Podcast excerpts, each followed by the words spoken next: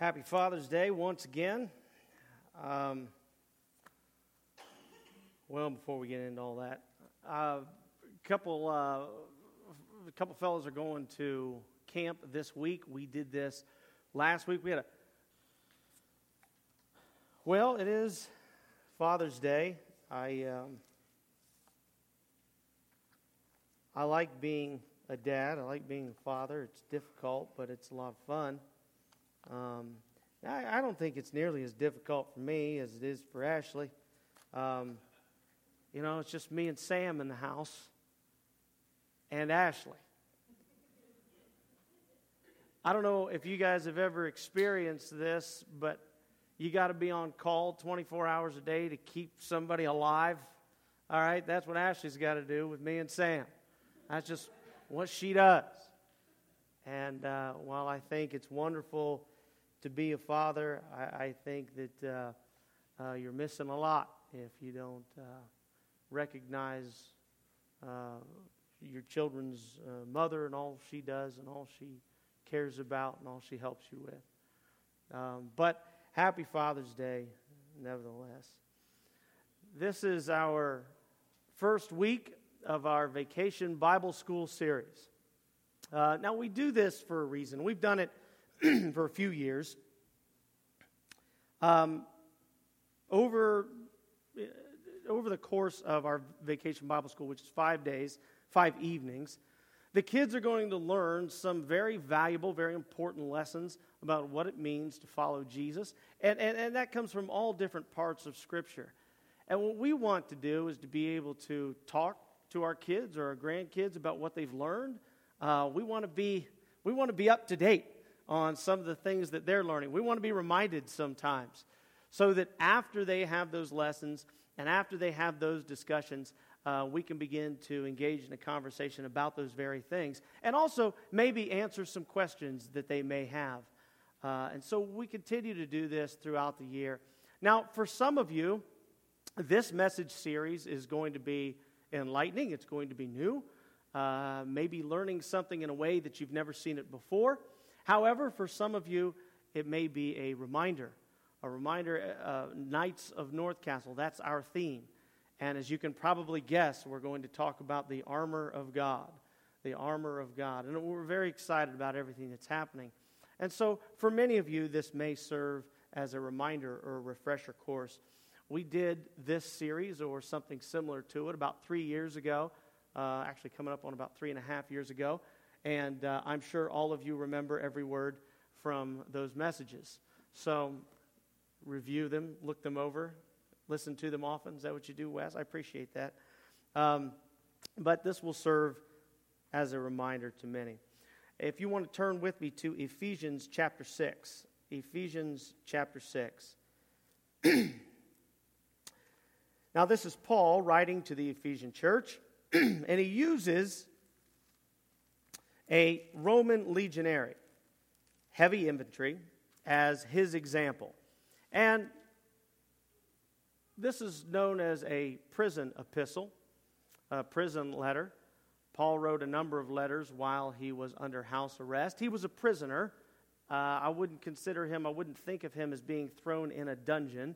He was in a house. He was in a home in Rome. Uh, but he was a prisoner. He was watched over, he was, uh, to a certain extent, cared for, but he wasn't allowed to leave, he wasn't allowed to walk around. And as Paul is writing these letters, he is continuing to minister to people in Rome, and certainly these guards that are watching over him and his house. In fact, we find out years later that all of Caesar's household, save for Caesar himself, came to know who Jesus was through some of the work of Paul and some of the work of these apostles. And so he is in Rome. He is using these legionaries as a model. And we're going to use these legionaries as a model as well. But we'll also use knights, knights from the high Middle Ages as well as the late Middle Ages. Uh, think twelve hundred. Think twelve hundred A D. All right? Right about that area. That's what we're going to learn. What we're going to use as our example as well. This is kind of when uh, Camelot would be taking place, right? Arthur and Guinevere and Lancelot, you know, the Knights of the Round Table. This is about twelve hundred, maybe thirteen hundred A D. I find it interesting that to be a knight, you had to be a nobleman. To be a knight, you had to be a nobleman. Now, in our day, nobleman has uh, come to be understood as a certain standing in society, a certain standing in wealth, uh, or, or a certain place in the aristocracy. However, that's not what noble originally means. That's not where you get the idea of a nobleman.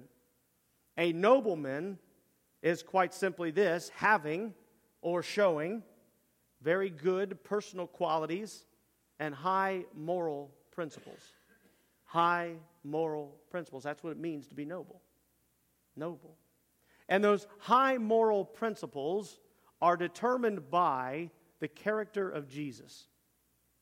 I don't determine those high moral principles, because if I determined those, then yours would be different than mine.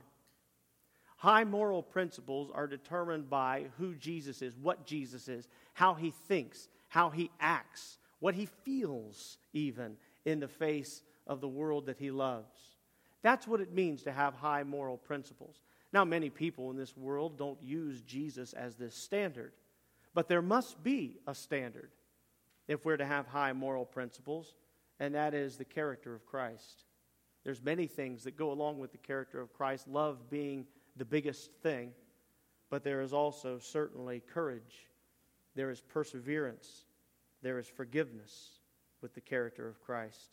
That's what it means to be noble. And you probably know already what it means to be a servant. Quite simply, it's one who serves somebody else, or really one who performs the duties for others, to serve. If you can't do that, I'll do that. If you can't go there, I'll go there. If you can't stand up, I'll stand up for you. If you can't kneel, I'll kneel for you. That's what it means to be a servant. And what you find as you look through the history of the word knight, knight did not come about to describe a nobleman. Knight came about to describe a servant. And so what does knight mean? The noble servant. The noble servant. That's what it means to be a knight of the realm. That's what it means to be a knight described in the purity of the knight in the Middle Ages. Now that's a little bit different than a legionary. You can see the differences on your screen as, as armor progresses and, and, and coverings progress.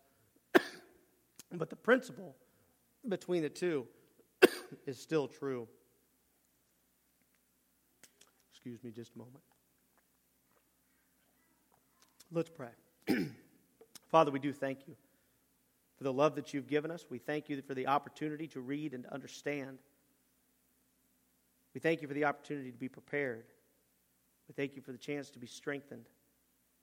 Father, we ask that you help us, that you guide us, you help us to see and help us to apply this incredible lesson that we learn in order to protect ourselves, but also in order to protect and, and to show the grace and love of Jesus to those around us. In Jesus' name, amen. Well, you're in Ephesians chapter six, and I want you to picture this. Got a frog in my throat. I want you to picture this. Paul is in his house. He is being guarded by a legionary. You see him up there, the heavy infantryman. And he is standing by the door, sort of leaning on, on the doorpost, looking outside, watching the people pass, watching the people in the streets cross. And Paul is in the home.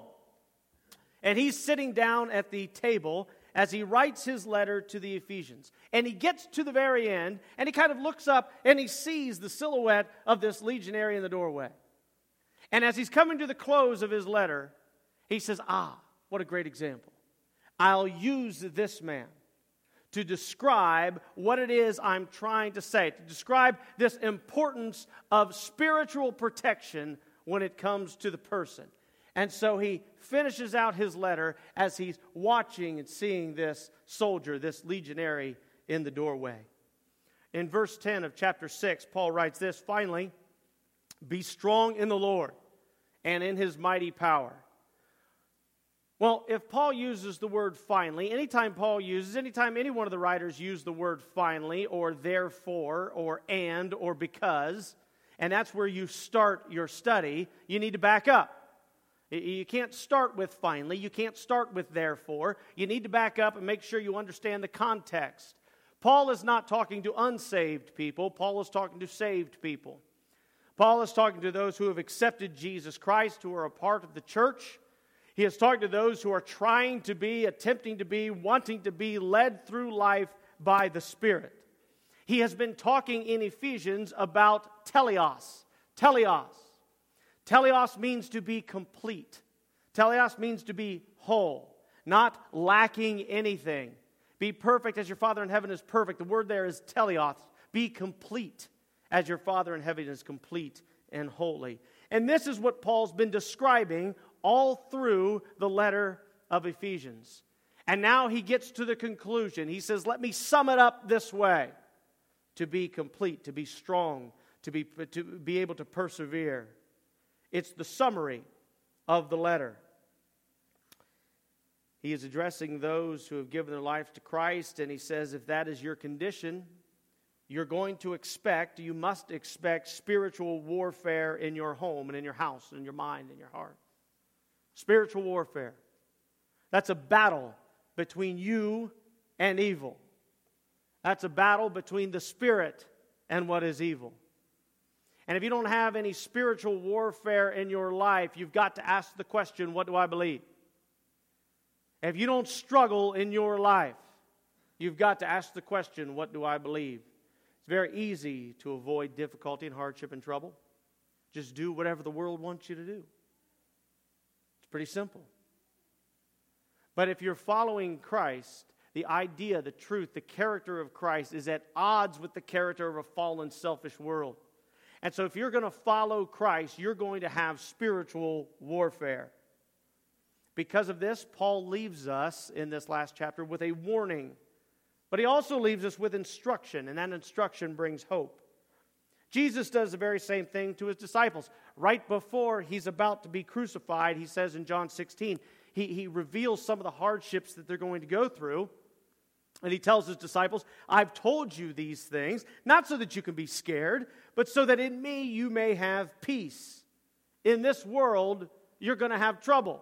It's the very same thing Paul's saying in Ephesians, but take heart, I've overcome the world. Paul says you're going to engage in spiritual warfare. Finally, he says, be strong in the Lord and in his mighty power. Church, Jesus is one. It's absolutely certain. It's not something that's going to happen. It's something that has already happened. You realize that, right? Jesus is already one. Jesus has already died on the cross, and he's already risen again. The war is already won. There's a reason why Jesus said on the cross, it is finished. The war is over. Jesus is won. However, that victory is not yet fully experienced by creation in all of our senses. And because of that, it hasn't come to fruition yet, this, this final picture, this final leaving of the battlefield. So because of that, there will be temptation in life. And these battles go on regularly. These are skirmishes after the war. We have the opportunity, the assurance. In fact, you know, I'm reminded, if you, if you look at some of the history of World War Two, I'm reminded of, of when Hitler committed suicide, right? His, the war's over, but his last command was fight till the last man. The war's won. Jesus won it for you. But there's still that final command from the evil one, fight till the last. And so there continue to be battles as we go through this life. We have the opportunity, we have the assurance, and frankly, church, we have the responsibility to trust Jesus and his word completely. And that trust is what Paul means when he says, be strong in the Lord. He's not talking about physical prowess here. He's talking about read the Word of God and trust what it says. We miss usually one of those. We either don't want to read or we don't want to trust. Paul says, be strong in the Lord. Be strong in the word of the Lord. Be strong in the truth of Jesus Christ. Because we get to trust in His strength. We get to trust in His power, not our own. Whose power? Jesus. Let me give you an example of Jesus' power. I was talking to someone just this week about uh, the book of Joshua. And it's a fascinating book as they talk about battles. And I was kind of summarizing some of the different things you see in Joshua. And one of these great pictures, one of these great examples is Joshua fighting the Amorites, or the Israelites fighting the Amorites. And, and, and they've almost got them conquered. They're almost winning the battle, but they're running out of daylight. And so Joshua prays to God. He says, give me more time. Give me more time. And what does God do? You're, you might be familiar with this story. God stops the rotation of the earth and says to Joshua, how's that? Will that be enough? Stops the earth and then starts it again. Paul says, be strong in the power of Jesus. That's the kind of power we're talking about. That's the kind of strength. That's this incredible example of what it means to have complete command over your creation. The Bible reports that the sun stopped in the sky. If you read that, if you read that in Joshua chapter ten, there's only one way the sun stops in the sky, church. The whole earth stops. It's an incredible miracle, but that's the same power, that is the same strength that we get to have our hope in, that we get to have our trust in. Church, we get scared because we don't trust the power of Jesus. We get frustrated and we get angry. We get depressed. We get hopeless because we don't trust in the strength of Jesus Christ. We must rally to our King. You see, that's what the King did when the battle was being lost or when the war was uncertain. The King would charge out into the midst of the fray. And the rest of the soldiers, whether it's footmen or whether it's knight, they would rally to their King, giving themselves strength and assurance. We must rally to our King. Though the war is won, there are still skirmishes, so we must be protected. And what part must be protected? The real us. The immortal us. Not the physical us. Now, the physical us is an incredible gift. It's something we ought to take seriously. It's something we ought to take care of. But the physical us is just a spacesuit. It's so we can exist in this environment. It's a spacesuit. You ever, you ever? Some of you remember firsthand the, the, the space race. You know the the, uh, the the the the Mercury missions, Gemini, the Apollo missions. All of this this stuff and this money and this technology that went into all of these amazing things that they would do going to the moon. But all of that stuff was there to protect what was on the inside, right? To serve what was on the inside. The astronauts going to the moon. In fact, some of it was discarded into space. That wasn't the important thing. The important thing was what was on the inside. Paul says you got to be protected. Protect the inside, not the outside. The physical is a tremendous gift, but it means next to nothing compared to the spiritual. Paul says this in Philippians one. He says, I eagerly expect and hope that I will in no way be ashamed, but will have sufficient courage so that now, as always, Christ will be exalted in my body, whether by life or by death. He says, for to me, to live is Christ, and to die, he's talking about the physical death here, to die is gain. If I'm to go on living in this body, this will mean fruitful labor for me, sure. Yet what shall I choose? I don't know. Even Paul is torn. He wants to get rid of the physical because he wants to be with Jesus. This part is not the important thing. When Paul talks about the legionary, when we talk about knights, we're talking about, we're using it as a metaphor to protect the spiritual. He says, I'm torn between the two. I desire to depart and be with Christ, which is better by far, but it's more necessary for you that I remain in the body. So in order to protect the everlasting part, Paul says this in verse eleven, put on the full armor of God so that you can take your stand against the devil's evil schemes. I think many of us need to read that again, and we need to read it slower. Put on the full armor of God. Sometimes we see put on and we read, have it put on you. Or do nothing and expect to get it. Show up and think you're going to be clothed. That's not what Paul says. He says, you put it on. Paul can't put it on for you. I can't put it on for you. This is a choice that you have to make. Putting on the protective spiritual armor of God must be intentional. There are those who help. There are those who guide. That's exactly what Paul's doing in Ephesians. But as he talks to the Ephesian church, he says, you put it on. I'm not there. I'm not in your mind. I'm not in your heart, says Paul. You put it on. Church, we don't grow spiritually. We are not protected spiritually by just existing. This is one of the biggest frustrations there is. We don't grow spiritually just by showing up. That's not the way war works. That's not the way battles work. Just showing up, something literally anyone ever in creation can do. What makes us different? What makes us different? First Corinthians nine, Paul writes, everyone who competes in the games goes into strict training. They do it to get a crown that will not last, but we do it to get a crown that will last forever. Therefore, he says, I don't run like some. I don't run like someone running aimlessly. I don't fight like a boxer beating the air. That's a knight tilting at windmills, just wasting time.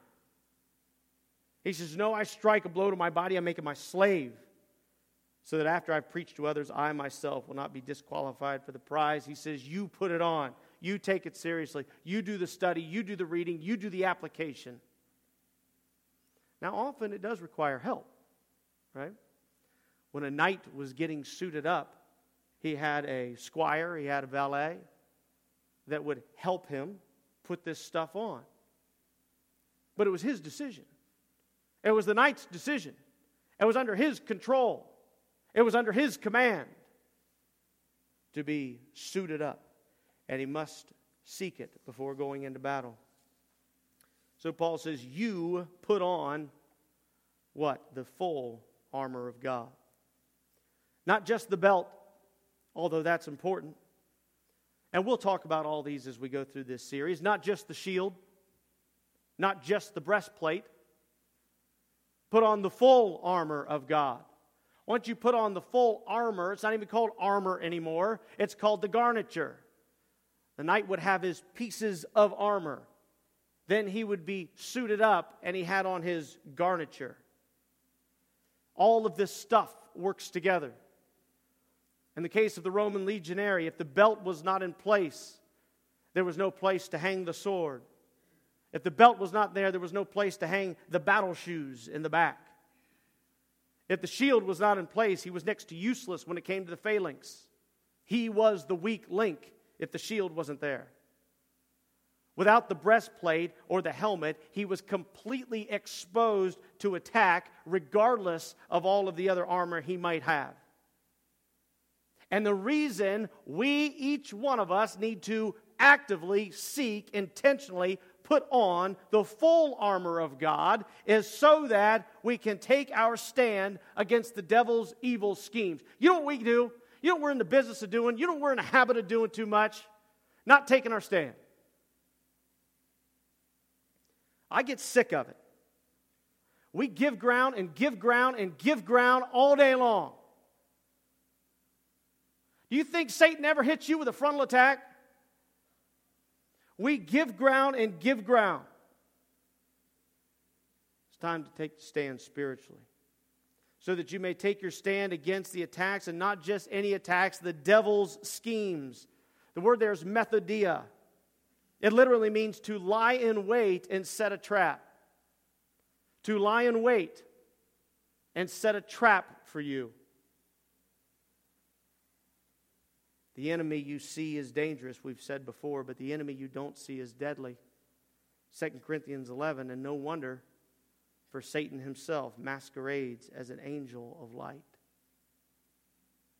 The attacks of Satan on us, or on our home, or on our minds, our hearts, our church, is rarely, practically never, an obvious frontal attack.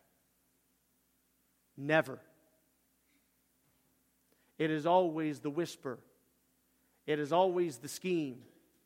Do you think Satan wants to destroy your life? Don't, don't think that. Stop thinking that. Satan doesn't want to destroy your life. Satan wants to destroy a part of your life. Just a part. And he'll do it over and over and over again until you are comfortable with it. And then he'll move on to the next part. And he'll do that over and over and over until you're comfortable. And then he moves on to the next part. And every time we have the opportunity to stand our ground or give ground, give ground, give ground, give ground. In our minds, our hearts, our character, our homes, what we teach our kids. It's never a frontal assault. People often say, and I think it's sincere, all right? People often say that I will die for what I believe. Don't tell me that. Try living for it. Try living one day for it. That's where the battles are fought. It's a hard thing to do. Dying is once, living is engaging in battle every single day. It's standing your ground every day. It is tilting with Satan every day. You can't do that on your own. It's impossible to do that on your own. There's a story of ten knights who were guarding a bridge. And they said they would never quit the field of battle until they've challenged every knight and would break three hundred lances before they'd stop guarding this bridge. They made it halfway. Halfway. Oh, they gave their word. And they were committed to it. They made it to one hundred fifty lances, and they were so beat up and they were so destroyed and they were so hurt that they quit the field. But unlike these knights, our real fight is not against other people. I'm going to have to say that again. Our real fight is not against other people. Verse twelve, for our struggle is not against flesh and blood, but against the rulers, against the authorities, against the powers of this dark world, and against the spiritual forces of evil in the heavenly realms. Again, it's the enemy you can't see. The spiritual forces, church, in the heavenly realms are far more powerful than you are. They're certainly more powerful than I am. So what is protecting you? Where does your strength come from? For that matter, what is, what is protecting creation from complete annihilation? Every day. On your own, do you really want to go head-to-head with a spiritual force? Whether good or bad. Whether male- malevolent or benevolent. Doesn't make me any difference. On your own, do you want to go head-to-head? Let me give an example. Acts chapter nineteen, some Jews who went around driving out evil spirits tried to invoke the name of the Lord Jesus over those who were demon-possessed. They would say, in the name of Jesus, whom Paul preaches, I command you to come out. The seven sons of Sheba, a Jewish priest, were doing this. Verse fifteen, one day the evil spirit answered back. One day the evil spirit answered them, Jesus I know, and Paul I know, but I don't know you. Then the man who had the evil spirit jumped on them and overpowered all seven of them. He gave them such a beating that they ran out of the house naked and bleeding, and that is merely a physical taste of the destructive power. What about the spiritual destructive power? Church, that's Satan's home field. You don't want to go head-to-head without being protected. There's no such thing as a mercy pass when it comes to Satan. Do you think Satan cares that you've had a bad day? Or a bad season in life? Do you think he cares that you're up, you're down, you feel good? What about your kids? Do you think Satan cares that they're children? He doesn't care about that. He loves destroying what is beautiful. He loves destroying what is innocent. It, it, there was a mercy pass in a joust. That was when one knight was pretty beat up. And they would begin the joust, they would begin the tilt, and he would raise his lance. And the other knight knew that he was asking for a mercy pass just to recover on this one pass. And so he would give this mercy pass. There's no mercy pass with Satan. When you're down, that's exactly when he kicks you. And this is the warning that Paul is giving us. But here is also the reassurance. Verse thirteen. Therefore, put on the full armor of God. So when the day of evil comes, and, and, and better understood, the days of evil, you may be able to stand your ground, and after you have done everything, to stand. Again, he repeats himself. Anytime something is repeated in Scripture, you need to pay attention. Here's Paul repeating himself. Put on the full armor of God. Why? What will this do? So that when evil comes, you can stand your ground. There was a belief in, in medieval days amongst knights that it was their purity that gave them their physical strength. It was their purity that gave them their victories. By the way, I've learned more about medieval jousting in the past two months than I ever thought I would ever know in my entire life. And I don't think I'm ever going to use it except for right here. So I'm going to talk about this a lot. But there was this kind of crazy belief that it was their purity that gave them their physical strength. And I don't, I don't believe that. I don't think the physical strength is connected to that or anything. But the concept, the general concept, is not far off. It's the power and faith and trust in God that allows us to plant ourselves on the line and say, I will not be moved. You see, that's what Roman legionaries did. I will not be unhorsed. I will not be thrown to the ground in defeat.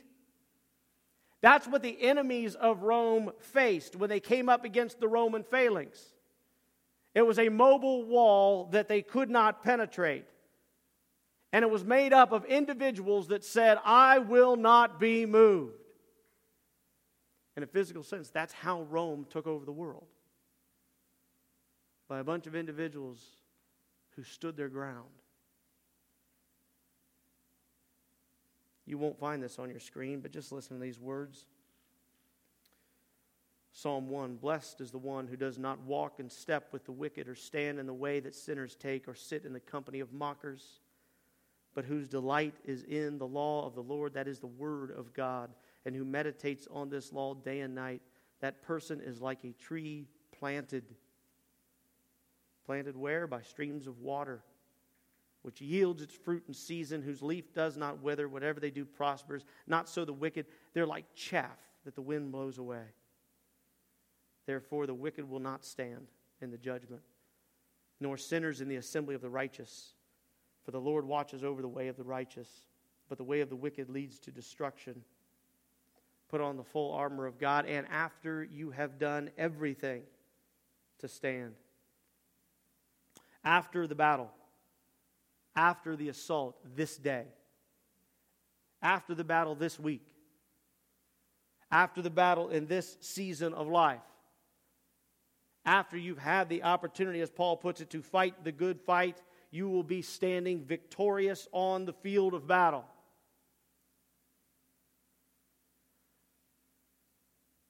I have experienced both sides of that. You probably have too, haven't you?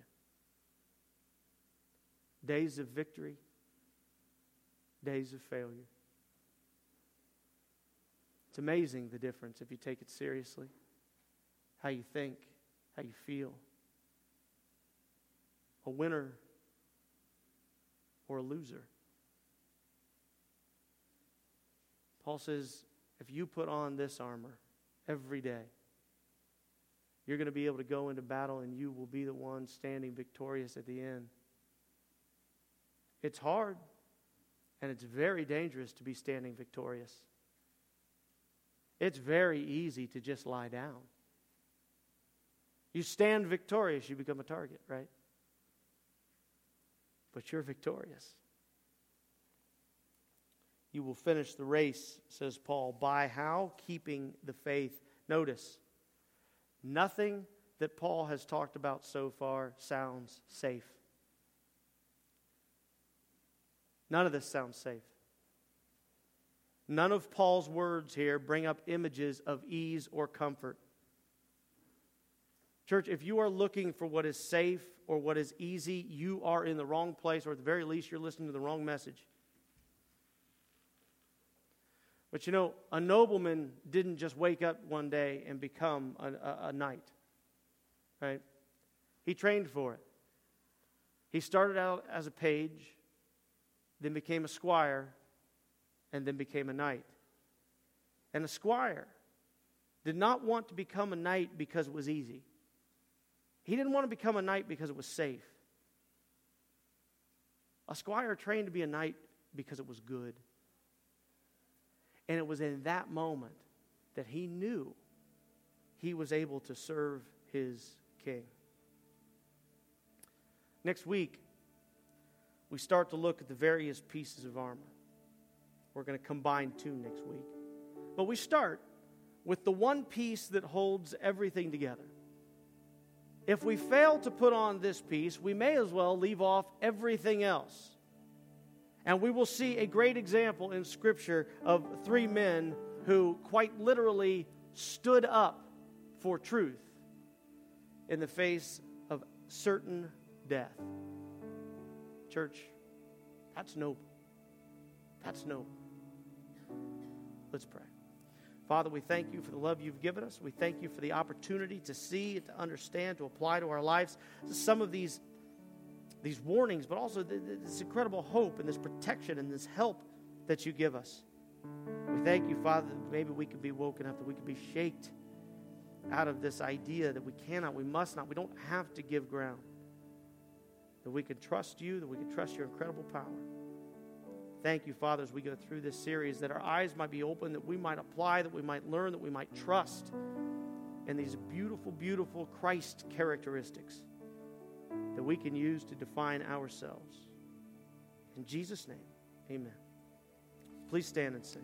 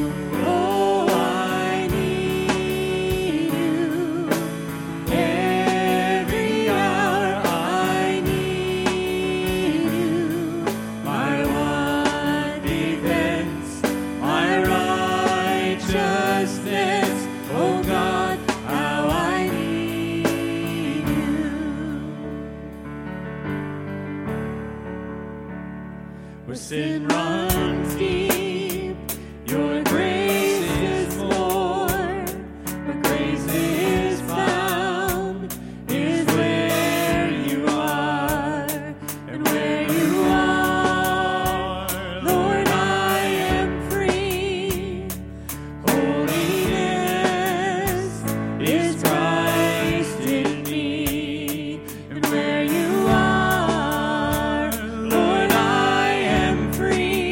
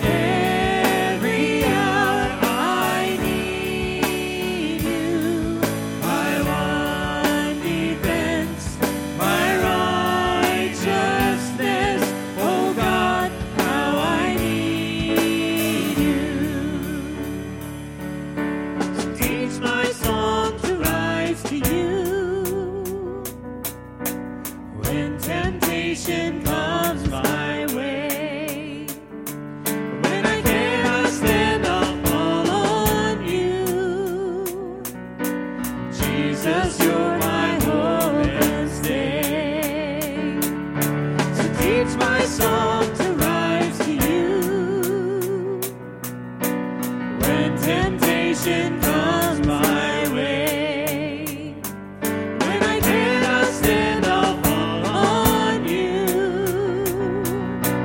Jesus, you're my hope and stay. Lord, I need you. Oh, I need you. Every hour I need you. I want defense, my righteousness. Oh God, how I need you. Lord, I need you. Oh, I need you. Every hour I need you. My one defense, my righteousness. Oh God, how I need you. And you're my one defense, my righteousness. Oh God, how I need you. Hope all of you have a happy and restful and joyful Father's Day. I don't know what you do to relax, but I hope you get the chance to do that today and experience the joy that we can in this creation. Let's pray. Father, I thank you. I thank you for the ability, the opportunity uh, to, to read, to study, to know, and to apply an eternal word, an unchanging word, an absolutely true word now from the day it was written. Thank you, Father, that you've had a chance for our eyes to gaze upon it, for the words to go into our ears and into our minds and into our hearts. Father, help us to meditate on it, to think about it, to realize that what you do is for our good and your glory. Help us, Father, to trust you. In Jesus' name, amen.